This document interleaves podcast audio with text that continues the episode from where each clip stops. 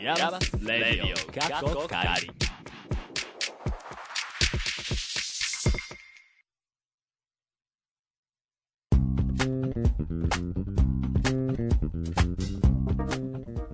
皆さん、こんにちはでしょうかこんばんはでしょうかイヤマスレイディオ過去仮第66回目です。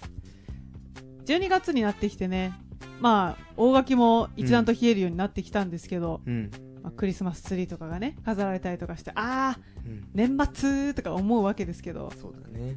ちょっと乾燥が気になる季節になってきましたね。ああ、女性やからな。そうなのもう手がガビガビだったりとかうんするわけですけど、サウンドスタジオに空気清浄機が導入されました。結構ごついのね。そうなの、あの実は去年度の終わりぐらいから導入してほしいっていう話をしていてですね、うん。なんせサウンドスタジオ窓とかないのでうん。基本的に空気の通りあまり良くないんですよ。うん。でしかもまあなんか乾燥もするしうん。みたいな感じだったんですけどようやくちょっと美しい空気とともにお届けできるということで今回もちょっとテンション高めでねうん。やっていきたいと思いますのでお付き合いください。ナビゲーターは、そろそろもうハンドクリーム手放せないなと思って塗ってたら、気持ちキーボードがちょっとテカってる気がする。ケイト。うん皆さん見てほしいぐらいテカってますそ。んなことない ボトン。皆さんの空気清浄機、和秀が情報科学系大学院大学、通称イヤマスのサウンドスタジオからお送りしますちょっ。とよくわかんない。この番組はアートのことを知りたい、なんか遠くに感じていたあなた、そしてイヤマスって何と思っているあなた、イヤマスに今いる、いたあなたにお送りするイヤマスというちょっと変わった大学院からアートを一緒に考えていこうとしたりしなかったりする番組です。はい。ということで、66回目。はい、66回目です。2019年、もう終わるよ。はい、うん年末ですね。早い。今日18日でしょこの収録やってんのが。そうだね。今日含めて、あと13、14、10 2週間もしないの。そうねそうか。うわーすごいね。怖いいやわー。ー時が過ぎるの早い。ね。ううんん。なんせ、今週末ですよね。いよいよ、9大 NX 開催。ありますねうん。はい。あの、前回ゲストで、えっと、宣伝してもらいましたけどもうん、ルド君からね。そちらありますよ、と。改めて九州大学の大橋キャンパス、えっ、と、多多次元と、多次元実験と、にて、えー、12月の22日の、えー4時半からやってますので、皆さんどうぞよろしくお願いします。家族も出るんだよね。はい、えー僕も、えっと、やっております。結局お酒はどうなったんですか？あ、そういえば。あお酒、お酒の話かもお酒の話は、なんだ、これ、これ。いや、お酒は出ないですよ。出ないんだ。え、持ち込みも、ダメです、ダメです。あーへソフトドリンークは、あ、あるかもしれない。なるほどというところで、まあ、お近くの方はぜひという感じですね。はい。そう、まあ、私はね、また別件で福岡にちょうど同じ時期に行くのであ、、そうなんだ。私はお客さんとして、へーこう、今日今日やりたいと思うんですけど、最近 NX のツイッターアカウントが毎日、こう、順番に、あの、出演者紹介をしてってうるんですよ。うんん。なんかね、あの、こう、紹介文がうん。面白いのと、なんか、うんはっていうのと、いろいろあって面白いですね。じゃあ見てほしいってことね。そう。え、あれは、わからん、今のじゃ。もうは誰がわからん、今の誰がやってるの？そう、あれ誰がが投稿してんの？広報的な。あれは、多分星さんですね。ああの、まあ、一番、あ、確かになって思ったのー。は、うん F& イコの説明ですね。うんうんうん。どういう説あの、明だった F& イコは、そう、イヤマスでは言わずと知れたユニット、F& イコによるライブパフォーマンス、うん。ホロレンズとディジュリドゥという異色のコラボは我々の想像を超えていくって書いてあるんですけど、まず、ホロレンズって何やっていうところから始まり、さらにディジュリドゥって何って畳みかけてくるわけですよ。そうだね。そしてその二つが掛け合わさるって何っていう、ん。確かにあの、あれ、なんでやってるかっていうと、うん。うん。いつも NX ってその、パフォーマンス、いや、何するか全然わからんわっていう、その、まあ、一種クレームが来るんですけど、おあ、そうなんだ。あじゃあそれがもうちょっとわかりやすくなればいいなと思って、まあ、一個一個パフォーマンスの説明しようっていうことだったんですけど、うんまあ、ホロレンズとディジュリデュって言われても、まだわからんよねってういう。ん。ディジュリドゥを、それ今言われて気づきましたね。うんあ、そうなの、うん。確かに、ホロレンズうんなんやっていうのと、うんディジュリドゥうん。なんやっていうのはもう、うん、確かに。140文字じゃ抑えられないよね。まあ、あと、ギリギリね、わかるかどうかって思うのが、松浦さんと中田くんの九大から、えっ、と、松浦さんと、イヤマスから、公平長田がコラボ。うん。二人のライブコーディングにより紡ぎ出された音と映像は、新時代のライブ体験そのものって書いてあるんだけど、うんギリ、はギリギリだな。あの、一番ハードル上がったと思います、それ。すごい、なんだろう。行きたくなるんだよね、でも。その、気になるよね、その文章ままあ気になるよ見たらね。ちなみに、和秀くんは、うん。旧大出身の和秀によるライブパフォーマンス、今回のライブ仕様にアップデートされた変化し続ける緩いビジュアルとサウンドが癖になる。だそうです。確かに癖になるうん。ビジュアルだよ、ね。あのね、最近ね、ちょっと、我々、バポちゃんと私と、あの、和秀くん喋ってる部屋違うんで、今、ちょっとどういう顔ししてるかわかんないんですけど、ただまあ、あの、ゲストで来ている人が、ちょっと笑ってました、今の。まあまあ、まあ、あってます。あの、まあ、基本的に、うん。あ煽り文はこちらで考えていて、うん。あ、そうなのね。うん、あの、どっちか、どどっちかというか、その、まあ、出演者を煽っていくスタイルの、うんえっ、と、ツイッターですね。うんはあまあ、あと、カズくんに関してはもう一個説明があって、ドローイングを使ったビジュアル生成と、それに伴うリズムメイキングって書いてあります。ういあそれ、まあ、全員あるんですけど、そっちがメインで、あ、そうなの？そう。それが画像で見れるんだ。あ、そうそうそうそうそうそうそう。っていうのが、あまあまあはいまあ、あります。まあ、その辺でいいでしょう。えっ、と、NX ありますということで、皆さんよろしくお願いします。ぜひ質問や、ちょっと駆け足、こんなことやってほしいなどありましたら、ツイッターでアットマークレディオイヤマス、宛てにツイートしてください。フォローもお願いします。さて、この後は、You はなぜイヤマスへ、前回と同じく岐阜大垣ビエンナーレで出展されていました、アクションデザインリサーチプロジェクトからお二人来てもらってます。今回はどうやら賑やかなことになりそうですね。はい。最後まで、 Stay tu ne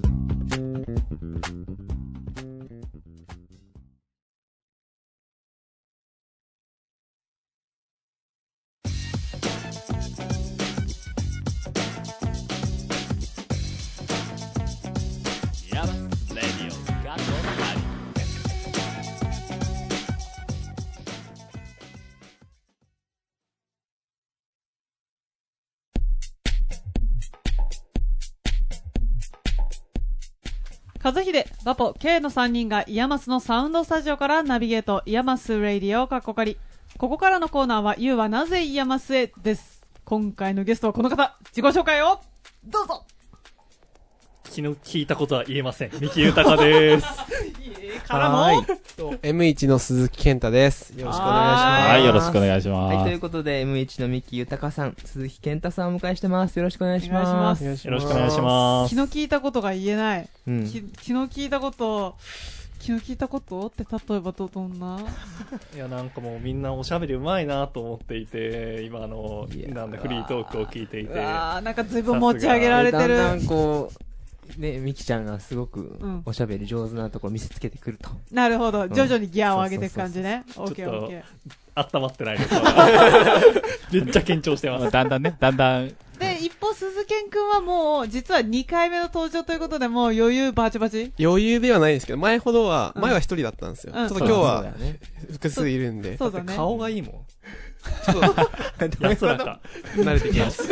しかもトップバッター、M1 トップバッターだったんで、あ余計こう、緊張してたんですけど、そうだ。ね。そんなこともありましたけど、まあ今回は、そのコーナーとはまた違う、ゆうはなぜ山瀬に来てもらったということで、はい。まあお二人について迫っていこうと思うんですけど、はいまず、まあ皆さんに聞いてる、ご専門はとか、何やってる方って聞かれたらなんて答えてます？あ、僕から。えーっと、そうですね。もともと、そうですね、プロダクトデザインと、まあ、工業衣装のデザインと、まだクリティカルサイクリングですね。おあれ？あれちょっと同じ匂いがする人が 私のね、左隣にいる。そう、そうですね。クリティカルサイクリング仲間。なるほど。そして？あ僕は、ううんん、と、メディア装置を使った作品を作ってますって言っていて、うんうんはい。なんでしょう。なんかジャンル的なことは、なんか特に言ってないって感じです。あ、なるほどね。はメディア装置。そうね。だって前に来てもらった、うんえーシュネラウムゼアバウンシングボール。あはい、合ってます？は合ってます、合ってうん、ます。あ、よかったすごいよかったそう、うんあれは、だってまさにそのメディア装置を使った作品あということ。そうですねロトスコープ的な。あ、ロトスコープじゃない。ロトスコープじゃないぞ。間違えた、間違えた。ゾートロープですね。ゾートロープ、ゾート惜しい。ゾートロープ。間違えた、間違えロトスコープはそれ、あの、うちらの同じ学年にいるアニメーターやね。間違えたあ間違えーそうですね。まあまあ、なんかすごい、あのーうんだいぶ山マ入って立ってるだけですげえなんかスムーズにこ答えられてなんかおーって今なったんですけど。うん、大体みんな最初、あーちょっと難しいんですけどって言いながら入っていくところ、こう、つるっと言っていただけたんですけど、お二人ともあれですか？よそ行きの時もそういう風に今、自分のことは紹介してる。そうですね。僕はそうですね。うーんと、僕はあんま紹介することがないんで、今ちょっと考えました。なるほど。うーん。じゃあ、今後、バチバチ使ってもらおうということで、クリティカルサイクリング。そう、クリティカルサイクリング、うんちょっと押し出していかないと。うんえ、そんなお二人はどうやってイヤマスを知って入ろうと思ったんですか？そうです特にミねキ。ちゃんは。うんそうですね。うーんと、ちょっとなんで知ったかってちょっと正直覚えてなくへて、ー。ただまあオープンキャンパスにいきなり、うん。いきなりというか、あんまり前情報なしで来て、うん。でもなんかあの、ちょっとなんかフィーリングがあったというか、おううん。え、で、まあ、それは去年っていうか、その入る1年前。そうです、そうですんんうんう。んの夏、すごい暑かったんですけうど、ん。びっくりするくらい暑かったんですけど、うんでもまあ、あの、いい学校だなと思って、で、入ることを決めて、うんうんその年の最初の試験で受験をして、うん合格したんで、まあ、入るっていうことにほうほう。流れ的になったっていう感じでした。じゃあ10月の前期入試。そうです。うんうんうんうん。そうか。多分オープンハウスであったと思うんですよ。あ、本当？そうです、移動ね。体のところで。はいへえう。ん。うろちょろしてました。うん。説明をしたような気がします。まあだって、去年は台風で2日潰れてプチになったからね。そうだ。ね。あうんそっか。うん確かだから来てくださった貴重な一人ということになります。に。うん。少なかったですもんね。そう。だいぶ。まあちょっと無理、無理ないわとは思ったけどね。うん。今年とかに比べるとね。うん。で、まあ一方、うん一方？あ僕は、山さんもともと知っていたんですけど、特別こう、行きたいなとはずっと思ってなくて、どちらかというと、なんか面白いことやってる学校だなっていうことはうんうんうん知っていたんですけど、うんと、結構大学4年の受験期、夏頃とかに結構進路に悩んでいて、と大学3年の時は自分で制作をしてたんですけど、大学4年の時に、えっと、制作というよりは工学的な CG の研究をしていて、うんうん。で、うんと、ちょっとどっちに行くかわからないんで、とりあえず大学院いっぱい受けるっていうのが夏頃に工学系、工学系の、まあ、コンピューターサイエンス系のじゅ、うんと、大学院をいっぱい受けていて、うん。で、それで一通り結果が出た時に、うん。なんか、まあ、合格校いくつかあって、うん。工学系なんですけど、うん。うん。なんかちょっと、なんか、やりたいことできるのかなというか、なんかこれが本当にやりたいことなのかなっていう、思ってる時に、まあ、研究室にいて、隣の研究室の先生が、あの、うん。紀要あはいはいはいはい。ちょうど紫色の IAMASの紀要うん。を、あなんか先生が、なんか面白そうだから読んでみなって言って、読んだら、なんかちょっと面白そうだなって、なんか、よやっと自分事というか、なんか行ってみようかなって思って、その後に、まあ、 IAMAS受けて、うん。まあ、受けて、結構面接した感じ、今まで他の大学院でも面接したんですけど、うん一番この今までの面接の中で自分がやりたいことがきちんと話せたなっていう感覚もあって、あ。あ、じゃあこの大学院に進もうかなって思いました。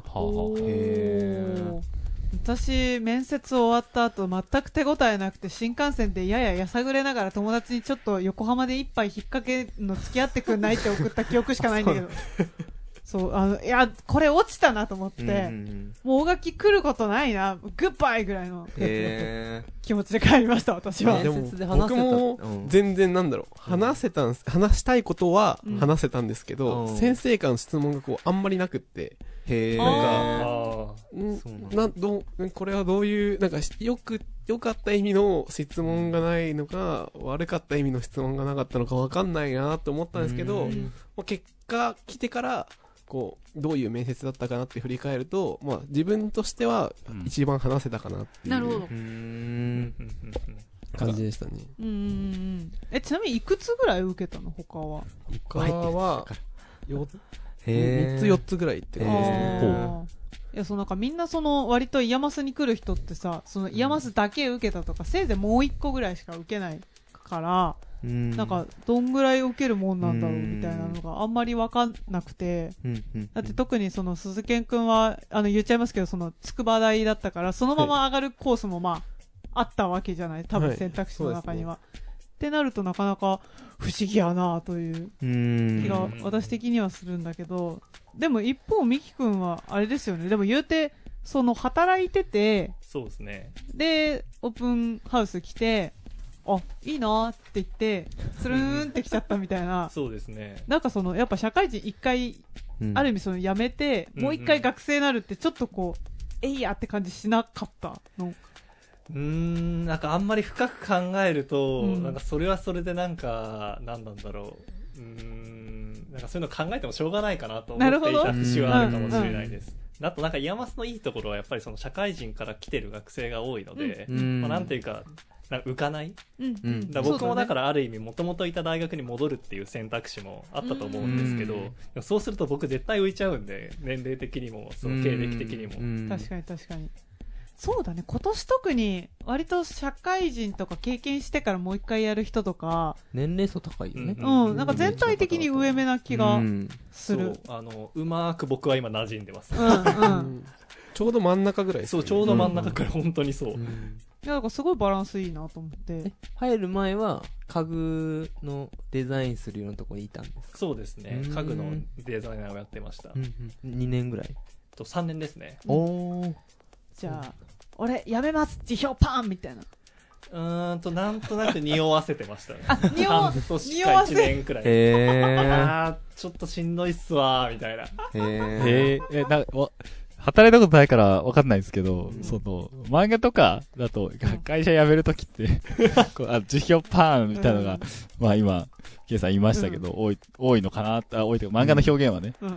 実際って、そう、やっぱそういう感じ、なんか、なんとなくな感じなんですそうですね。わ、若手はなんかそれで辞表を出すことはないかなっていう。なんか逆にだから結構ベテランの人が辞めるときって本当に辞表で書いてくる方もいらっしゃって。それはなんか人によるんだと思います。うんなるほど僕はなんか、うーんと、ちょっと次のことも考えてますみたいなことをちょっとあの、直、直属の上司に匂わせつつ、みたいな感じでしたね。じゃあ、割と大人な、こうし、手続きを取って、退職しの来た、みたいな。そうですね。あこうー、緩やかに。緩やかに。スムーズな穏やかにあ。の、すごいいい離陸ができました。でもなんか、緩やかに、なんかなんていうの？その、匂わせても、いつかは言わなきゃいけないじゃないですか。うんうんえ、その、それはどのタイミングでやったんですか？合格もらって行くぞって決めたら、ああ、まあ、ねどっかで踏ん切り、なんかちゃんと言わなきゃいけないじゃないですか？明言するというか。あまあそうですね。まあただ、そこら辺は本当に空気を見ながらでしたね。だから、あんまり早く行っちゃうと辞めさせられる可能性もあったんで。えー、あ、だからそうなんだ。できれば3月まで働いて、そうあの、お金というか学費を捻出しないとなっていう思いがあったはいので、はいはいはい。その辺はなんかいろいろ、うーんって考えながら言うタイミングとかも調整してましたね。作詞やねまあでも難しいとこですよね、そのうん間の期間って。そうですね。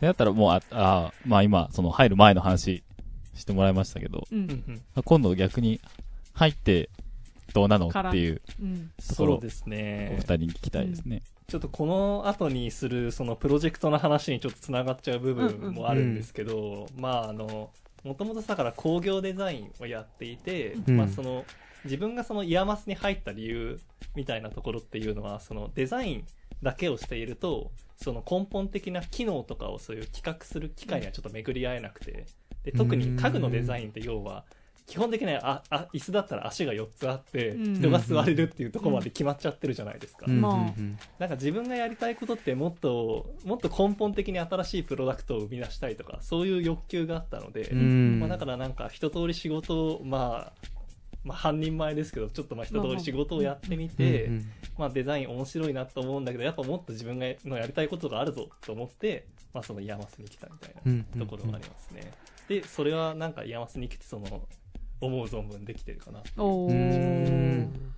思う存分できてます？鈴木くん。あ僕はもう、うん、思う存分できてる。まあちょっと三木くんとはタイプ違う、動機が違うんですけど、僕はもともと、その大学3年の時に制作していた方、ものと、まあうん。4年で工学的な研究したけど、やっぱり3年の時にやってた制作を続けてみたいってなって、うん。まあそっちで大学院やりたいと思って、入ってきたんですけど、じゃあこれからそれを続けていくには、その、要は3年の時に作ってた作品っていうのは、なんでしょう、アート作品作るぞとか、なんか、研究としてやるぞっていうよりはもう、作りたいから作るというか、うん。自分の家のこたつにこどこも1年間こもって作っちゃったみたいなものを作ってたんですけど、今振り返ると、まあ、それって何なんだろうとか、僕がやりたいこと何なんだろうっていうのを、うん。まあ、きちんと整理する時間にしたいと、大学院思は思っていて、で、入ってからは、まあ、まず前期は、なんでしょう、やっぱり結構変わった人たちも多いですし、まあ、様々なバックグラウンドの人たちがいるので、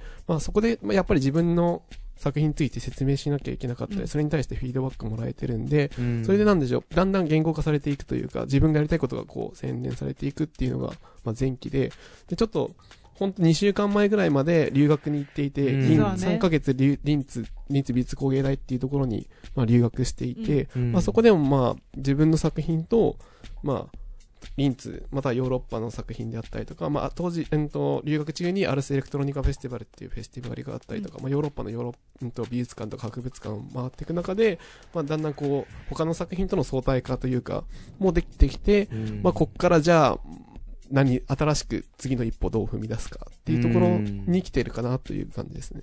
おおーすごい充実したうん。感じがするんですけど、そうなんだよね。リンツに行ってらっしゃったからね。そうですね。なんか、その間のね、話も、まるまる聞きたいところでは、ありあますがりますけれど、あの、まあ、今日なんでこの二人で呼んだのかっていうところがあります。うん実は理由があるんですよね。そう、うんあの、この間、その岐阜音楽ビエンナーレで、まあ、ご活躍だったんですけど、二人とも同じプロジェクトなんですよね。そうですね。アそうですクションデザインリサーチというプロジェクトに所属しています。なるほど。え、アクションデザインリサーチは二人だけですか？いや、アクションデザインリサーチは3人ですね。あれ？ちょっと待って、一人増えたよ。ね。えっと、お喋った今。いや、いや、喋ってないです。喋ってないです。あれ？え？もしかして私今、なんか違うもの見てるかな？えっと、どうなん一応お名前どうぞ。あ、アクションデザインリサーチ3人目の男、羽畑です。あ第三の男、浜田くん登場です。二回目のちょっとなぁ実はね、リハでね、ちょっとなん、なんていうプロジェクトでしたっけって言ったら、そのプロジェクト名をシュって言うっていう流れがあったんですけど、まあまあまあまあ、ーそんなこともその時の顔が、ええみたいな。タイミングがちょっと。おいおいみたいな。うんいい顔だった。まあまあまあまあ、まあ。仕切り直して。仕切り直して。三人揃いました。田畑も2回目の。そうですね。ね。う。うんんこの三人で、えっと、今、プロジェクトやってます。そうですねでどんなプロジェクトなのそうね。アクションデザインリサーチ。まずは。ミキさん、ミキさんえー、えなんかもう、え、用意してきたんで説明していいあ、ですか？素晴らしいです。おおー願いします。iPad に。iPad で。うんまあちょっと何なんだろうね。は最初に説明するの結構難しいプロジェクトではあるよ難しいですね。うん、結構メタな。うんうん。まずメンメンバー、メンバー、メンバー紹介そうですね。メンバー紹介としては、あの、先生方、赤羽先生と井村先生。うんうんで、あとは RCIC というか、あのイノベーション工房の伊沢さんと富田さん。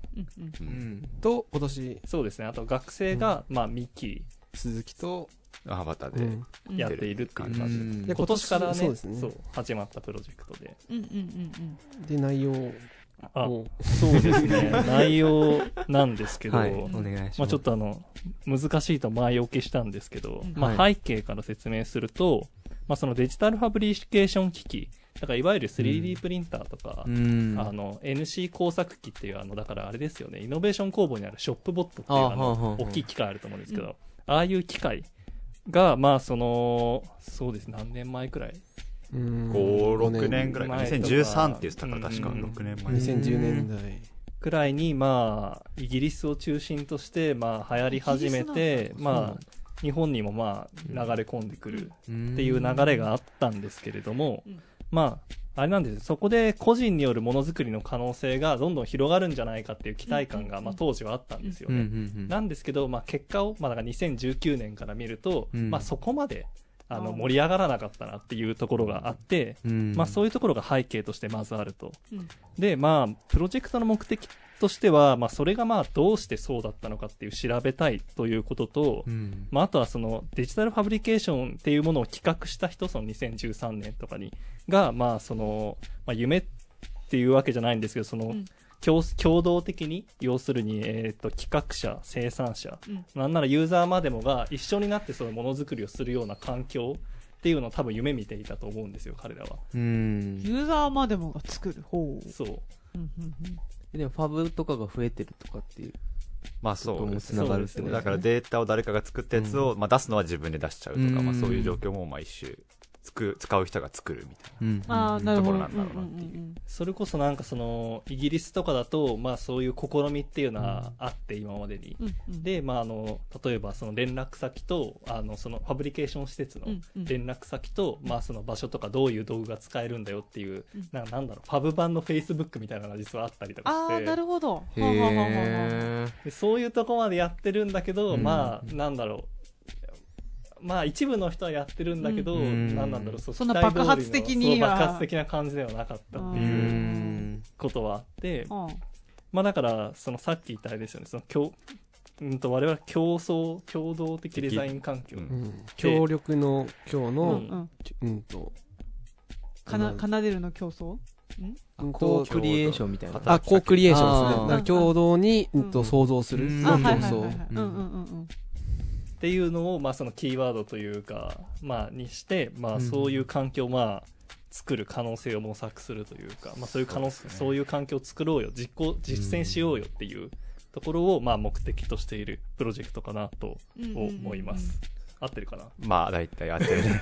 うんで、それで実際に、まあ、やっていることは、うんと、岐阜県周辺の、まあ、デジタルファブリケーション機器を導入している、うんと、企業さんと、まあ、一緒にワークショップをして、うんうんと、企業の人と、まあ、僕らも同じものを作ることによって、うんとうんまあ、共通言語みたいなものを作って、まあ、その上でここからどうやっていこうっていうのを、まあ、考えていくっていうプロジェクトになっています。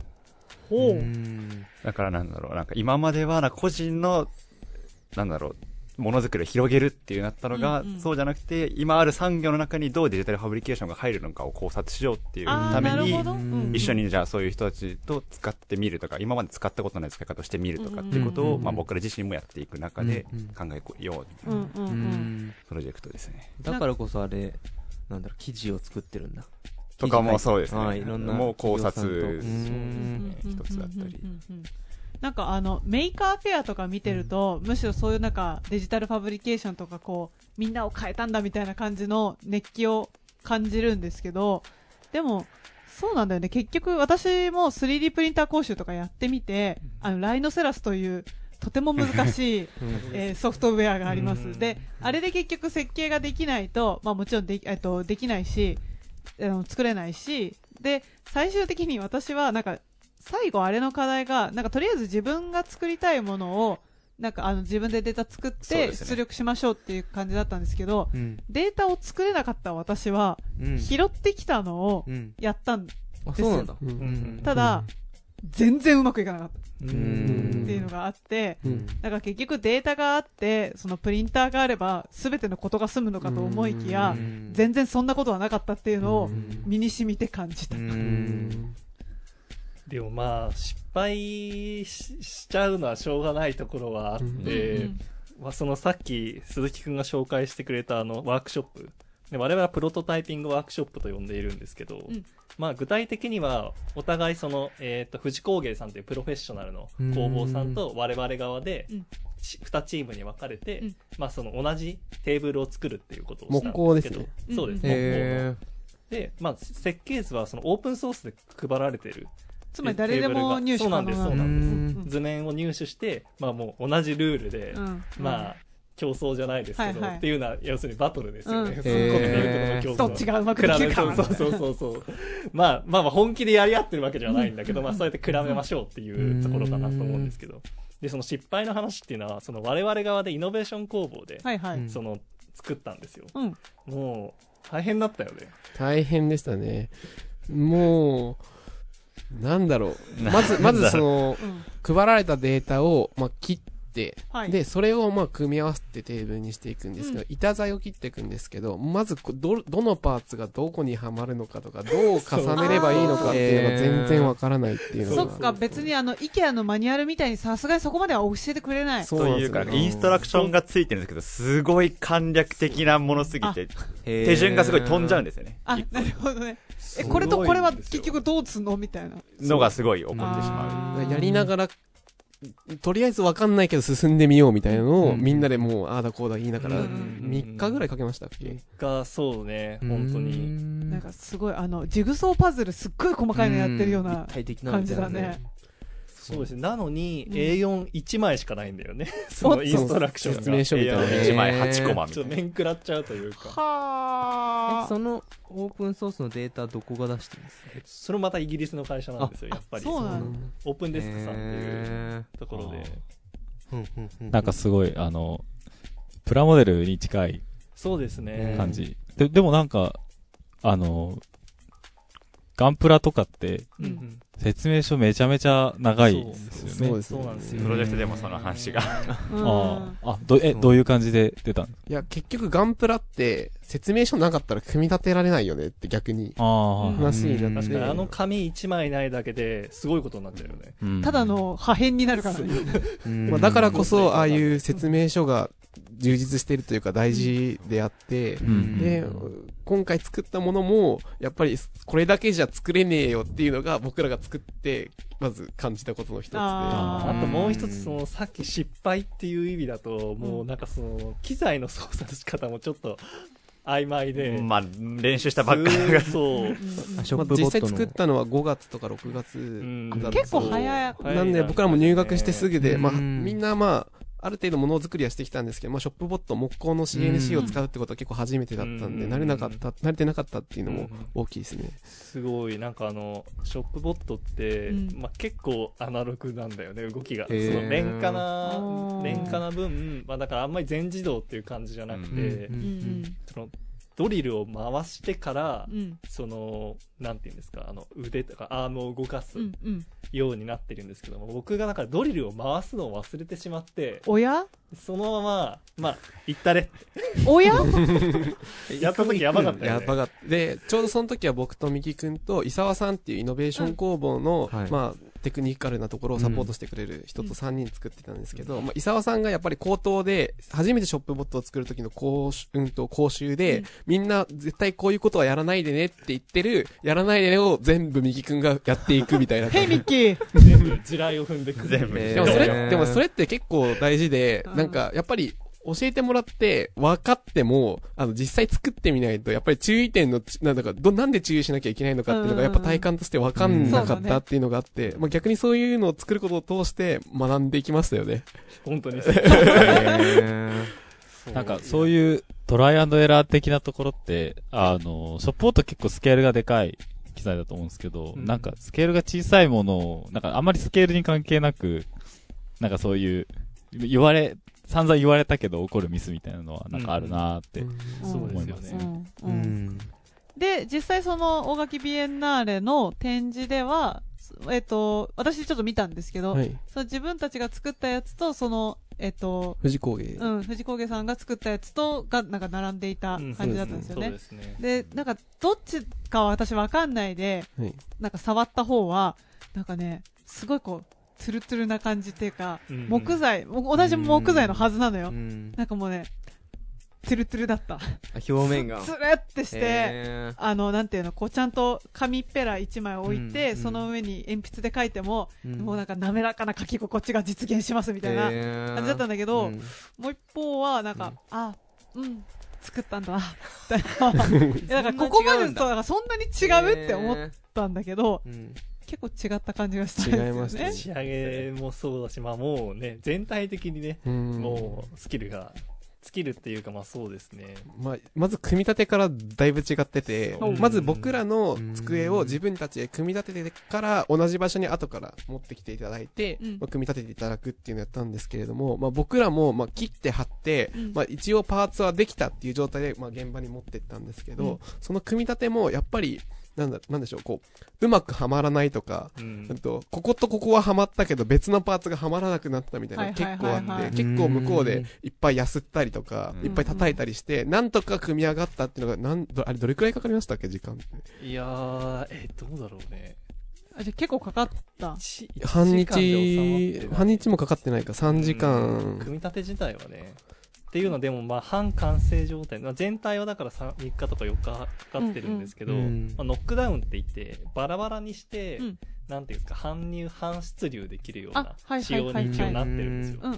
なんですけど、その、搬出入をするためにそのパーツに分けるのに苦労しちゃうみたいな。パーツに分けたりうん、組み合立てたりするのに。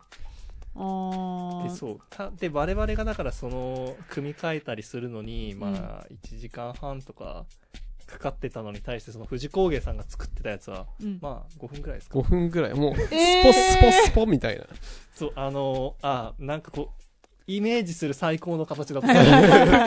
へそうだから最初、その大垣ビエンナーレの前日に、えっと、今回のその全体のディレクターであった、えっと、井村先生が、まあ、学内向けにちょっと説明をしてくださって、展示こんなんありますみたいな説明を聞いたときに、そのアクションデザインリサーチのその展示のやってることとかって、割とその、やっぱ自分はその音楽なので、どっち、なんかどうしてもそっちに引きつけちゃうんだけど、うん。やっぱその、同じ楽譜があってとか、あるいはうん、そのシンセサイザーとかだったら、そんなになんかテクニックがなくても一応できるとかいうことにはなってるけど、うん。ただやっぱりその3ヶ月ぐらいちょっとやりましたっていう素人が、じゃあ、あの、曲作ってくださいっていうのと、うん。その、えっと、なんだ、それなりに熟練の人に、じゃあやってみましょうっていうのと、同じ道具使って同じようにやってるはずなのにこんなにも違うのかみたいな、うん。なんかやっぱそういうのは、あの音楽だけに限らず、うん。やっぱそういうなんか工芸の世界とか、そのなんかデジタルファブリケーションみたいなうん。世界でも、まあやっぱ起こり得ることなんだなっていうのはすごい思ったんですよね。そうですね。うんだから別にそんなにシンセサイザーが広がったからって言って爆発的に音楽人口増えたかって言ったら、別にそういうわけでもなさそうだし、うんみたいなう。んもちろん一部の人はこうやり始めて、まあそそれなりにこうエンジョイしてみたいな、うんなったけど、うん、なんか世の中そういうことでもないらしいというのは、うん。なんとなくそのデジタルファブリケーションの話とかも聞いたときに、あ、やっぱそういうもんなんかってちょっと思ったりはしたんですようね。ん。機械みたいなものが入ってるからといって、誰しも、こう、高クオリティなものを生み出せ、もう、データ出せばみんな同じものが作れるっていうわけじゃない状況下で、じゃあ僕らどうしていこうっていうところを考えるために、一回僕ら二人二つの、まあ、違う立場で作ってみて、うん。まあ、作ることによって、その作るプロセスで、まあ、失敗とかもあったりとか、うん。僕らができなかったけど、向こうができていることっていうのが、やっぱり明確になっていくんで、その上で、こう、どう話し、話し合って、どうしていこうっていうためのワークショップっていう感じですね。うん。なんか、でもそういえば、今の話聞いてると、こっち側的には、割と得るもの多かった的な感じがするんですけど、はい。あっちの、その、藤、あ、えっと、岐阜工芸さん。あ、藤子あ、藤工芸さん、ごめんなさい。藤工芸さん的には、やっぱその、うん IAMASで、こういう学生とかと、その研究みたいな感じでやってみて、なんか変わったなみたいなのとかってあったりとかしたのかな？なんかそういう話とかは、した？そうですね、えっ、と、富士工芸さんっていうのは、なんかあの、概要を説明すると、揖斐郡にあるあの家具、うんと、メーカーなんですけれども、うんまあ、基本的にはその内装屋さんからまあ仕事をもらう、要するにまあ、ご存知ないかもしれないけど、あの、単成者とか、野村工芸社あ、っていう、はいはい。はい野村はちょっと有名なんで多分知ってる方いるかもしれないんですけど、みたいな会社から、まあ、お仕事を受注して、まあ、あの、三面図通りに、えと家具を作るっていう仕事をしている会社なんですよね。うんうん。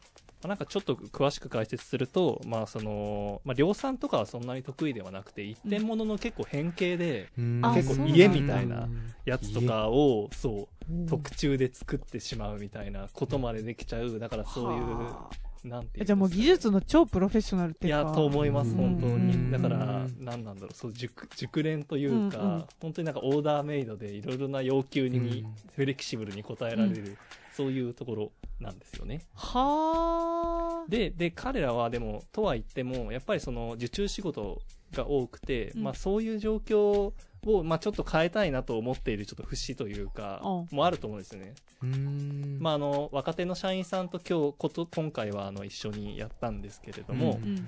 まあそういう社員さんってもともとはデザインを学んでから、うんその富士工芸に入ってきたりとかして、本当は企画したいんだけど、まああの仕事的には、まあそういう、えっ、と、言われた仕事をしっかりやるってういう。感じになっていて、うんなんかもっと自分たちでね、うんその企画して、まあ、自分たちの技術がうんちゃんとあるわけだし、デジタルファブリケーションもあるわけだから、試作も自分たちでできる。だからそういう状況をきっと変えたいはずなんですよね。うん。うん触発できた？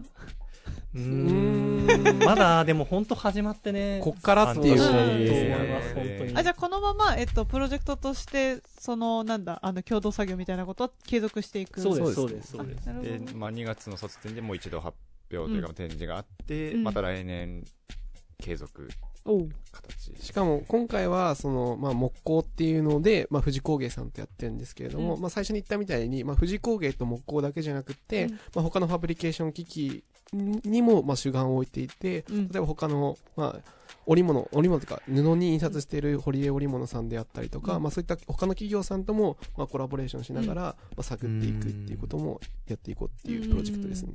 したら、じゃあ、あれだ、えっと、一応、その、M2 は、まあ、プロジェクトはどっちでもいいですよっていう感じで、まあ、基本的にやらない人が多いんですけど、自分らがまあ、借り抜けても、来年のその M1 に当たる人が多分続けるような感じにおそらく。なるほどなる、よ、予定だと。そうですね。うん、まあまあまあ、予定は見て。入らないんですか？来年も。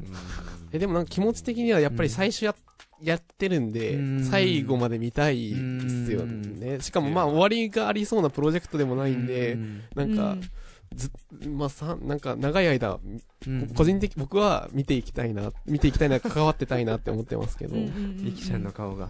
ちょっと俺には自転車があるっていう顔してる。う んいやいや、そうではなくて、なんかそのさっきちょっと何なんだろう、その IAMASに入ってどうだっていう話で、やっぱり繋がるところがあるって言ったのが、うん。僕がそのもともと家具のデザイナーやってたそう、んですよ。思ったの。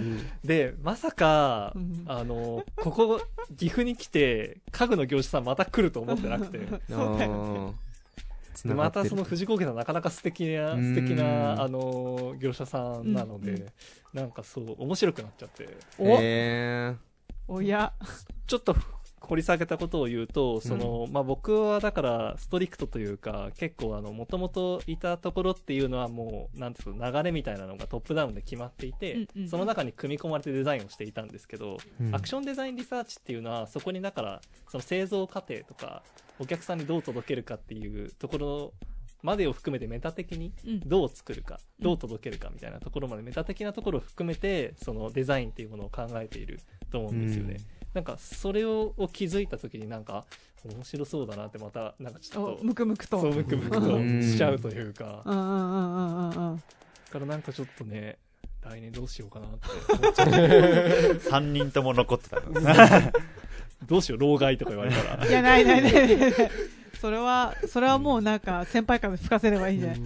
お前そうじゃねえんだよみたいな。でもやっぱ1年目のプロジェクトって大変ですよね。うん。でもなんか大変ですけど、なんか楽しいっすよね。そうですね。なんか飲みさ、飲み差 ではないけど。そうなの？飲み差ではないけど、からかなりなんか、まあ、風通しがいいというか、まあ、先生方ともすごいフレンドリーに話せますし、まあそうん。あとこれはアーカイバルアーキタイピングの方にもつながると思うんですけど、うんなんかその何か新しいことを立ち上げるっていうことの過程を先生たちがやってるのを見れるっていうのはやっぱり結構でかいなと思っていて IAMASのプロジェクトのすごい醍醐味的な部分を結構、ひし味わえてるひしと味わえてる感じがします。修士研究自体が結構なんか既存のものっていうよりそういうどちらかというと新しい分野を作るだったり、まあうん。ことをよ皆さんやることが多いので、うんうんうんまあありがたい環境だなとう。いうん感じはします。というところで、はい。そろそろ時間来ちゃいましたよお時間が。ね、そうですね。お時間は来てしまうんですよね。な、結構良かったね。ねいい話をちょ。っと、まだ聞きたいところではあるけれど、うん最後の質問に、じゃあ、いきますか。行きましょうか。はあなたにとって、 IAMASとはミキ君から。はい。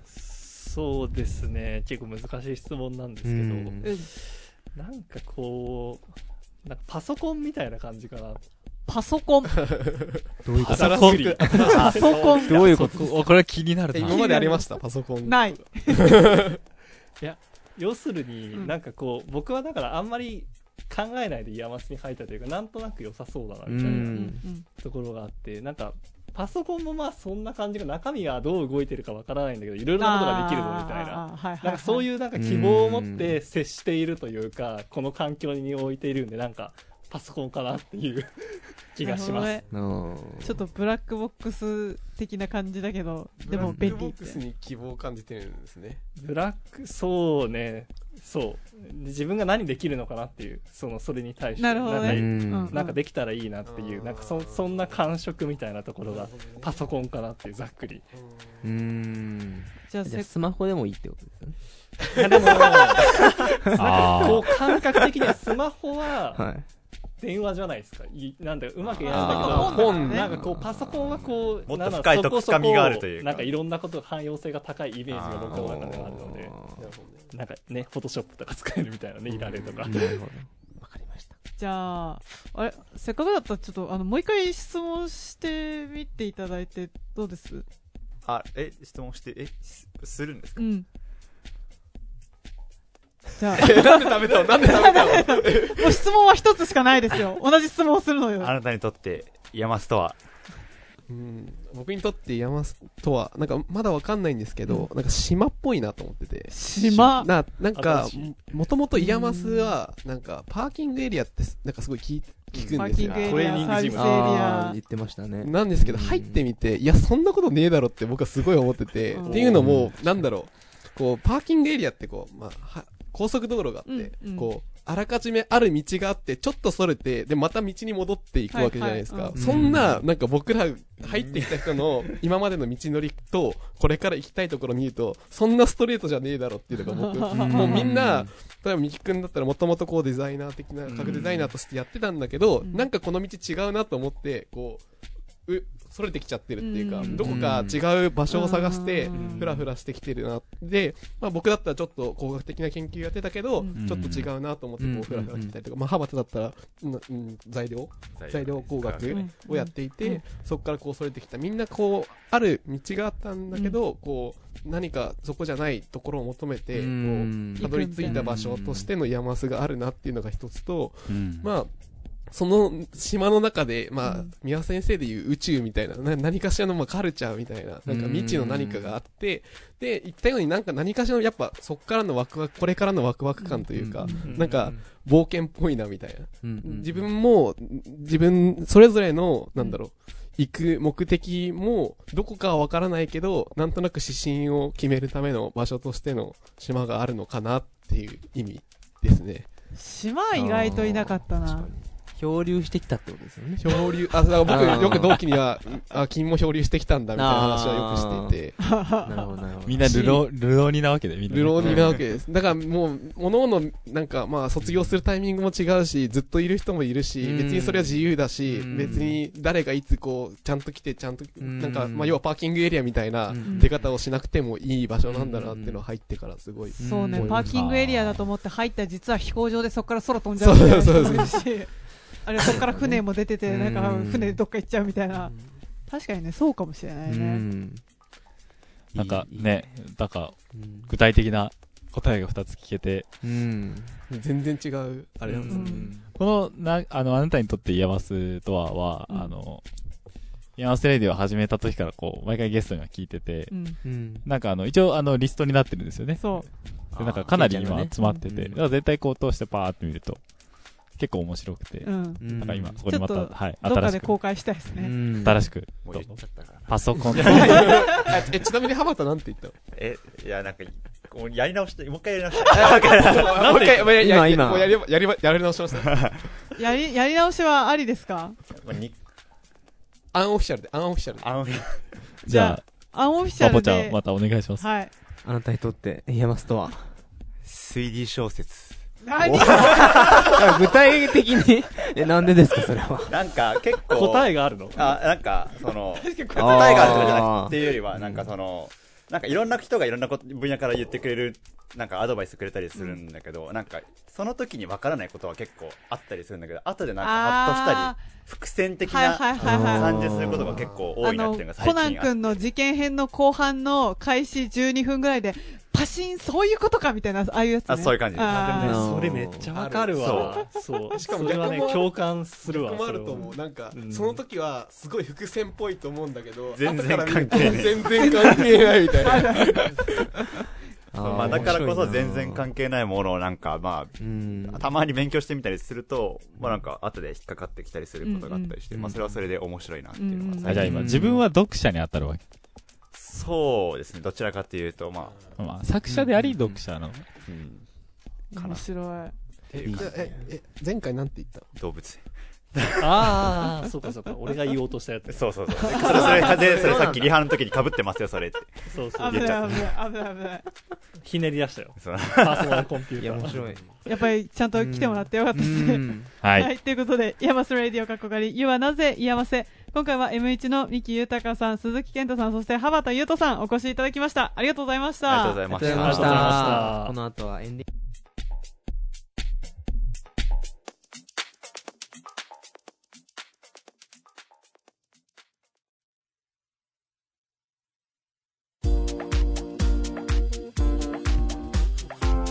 ヤマスレディオ過去仮。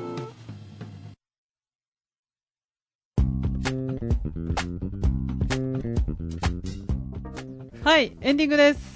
エンディング、今日なんか人数多いんで、そのまま残ってもらうことにしました。じゃあ、一番多いよね、今まで。じゃあ全然関係ないんですけど。僕ら3人共通点あるんですよ。ほう。あえ、そうだ。ちょっと待って、ちょっと待って、ちょっと待って。あ全然アクションデザインリサーチじゃない共通点があるんですよ。え、名前が3文字？あ、もっと、でももっと、今日、今日出てきましたよ、ヒント。ほあ、いや、伏線があった、伏線があった。う。みんな、みんな同じ動物園に行ったことがある。あでも近いあ近いそういう、そういう感じ。あ同じ、同じメガネ。めっちゃ近い。いや、動物園を言い換えればいいんだよね。ズでそういうことそういうことじゃない別のものに。あ、じゃあ僕とー。うん。羽畑の共通点は何だろうえ、筑波大学。筑波大学じゃないですか。うん。あ、でも千葉大とかじゃなかったっけ？あ、違ったあ。、その通りです。うんなんですけど、僕、筑波市出身なんですよ。何？筑あー波つながり全員筑波にゆかりが。あらだから、ラーまあ。メン屋さんでニアミスしてたやかもね、みたいな。へー。筑波が行ったことあります？おつくば二人。ない。カズくんは？僕行ったこと僕もないです。うん。ごめん、私もない。が、行ってもな、みたいな。でもこの前、ジャコモ学園都市、留学生が、ジャコモが行ってあ、ましたよそうそうそうへー彼女と一緒にね。あらまあそうなんや。え、そんなデデートスポットとかあるんですか？なんかでも熱弁されましたよ、なんか。え？最高だった。っていう、なんか郵便局を、うん。あの、改築したうんか、おしゃれなカフェがあって。知らないへえ。な、え、なんてとこ？ポスト。まんま、まんまやん。誰も知らない。つくばあれですよね、あの、秋葉からつくばエクスプレス。そうですね45分へー。うん、そうなの、そうなの。つくばを知る3人が、なぜか同じプロジェクトに集まってしまったっていう。しかも僕と羽畑に関しては、もともと筑波大で面識なくって、で、まあ、実は僕、いくつか大学受けたって言ったんですけど、うんその他の大学の、うんと受験会場受験会場で会って、あ、もしかしたら同じ大学行くかもねっていう他の大学のところで話したのに、うん結局、二人とも IAMAS を受けて、 IAMAS の席で前後だったんですよ。なんか、へー。すごいこう、運命感じるねしかね。も、その入学して、うん。僕は、まあ、羽畑はもともとアクションデザインリサーチ取りたいって言ってたんですけど、うん。僕は違うプロジェクトをもともと他のプロジェクト回ってて、まさかなんか、アクションデザインリサーチ取らないかもなと思ってたら、意外と話聞いたら面白くって、あで、入ってみようと思ったら蓋開けたら、なんか、結局、プロジェクト、同じ大学院入って、同じプロジェクトだしで、しかもなんか、つくば出身だし。つくばを熟知した男がね。で先生もね、筑波出身の人をね。誰？はい、はい、いますね。あの桑久保先生とかは、つくば出身であーそうあの、桑そう久保さんそうなんや。あ、そうそうそう。宮松さんは結構、あの、つくば、あの、ゆかりがゆ。かりの人とかはいます。へーあ。る人が。すごいね、実はすっごい仲いいんだね、こう。うん。そうやそう。中いやは？いや、だって、飲みさって言っていや、たじゃん。だってさ、二人とも似たようなメガネしてるじゃない？うん。中は？そしたらもうここ三三人、三三三味一体ですよ。今日一番痛かったやつ。ね今日三味一体です。ね、羽畑ね、今日なんか、二人でラジオ行くんだって言ったら、すごい寂しそうな顔してるから。ごめん、ごめん。そして、ありがとう。よかった、よかった。俺置いてくの？みたいな。えー、かわいい。じゃあ、じゃあ来いよって言って。うん。嬉しそうについてきたね。ありがとうございます。ありがとうございます。ありがたいです。最終的に過去最高人数。ううんんま。あ、そんなカーナで、えっと、今回66回目なんですけどね。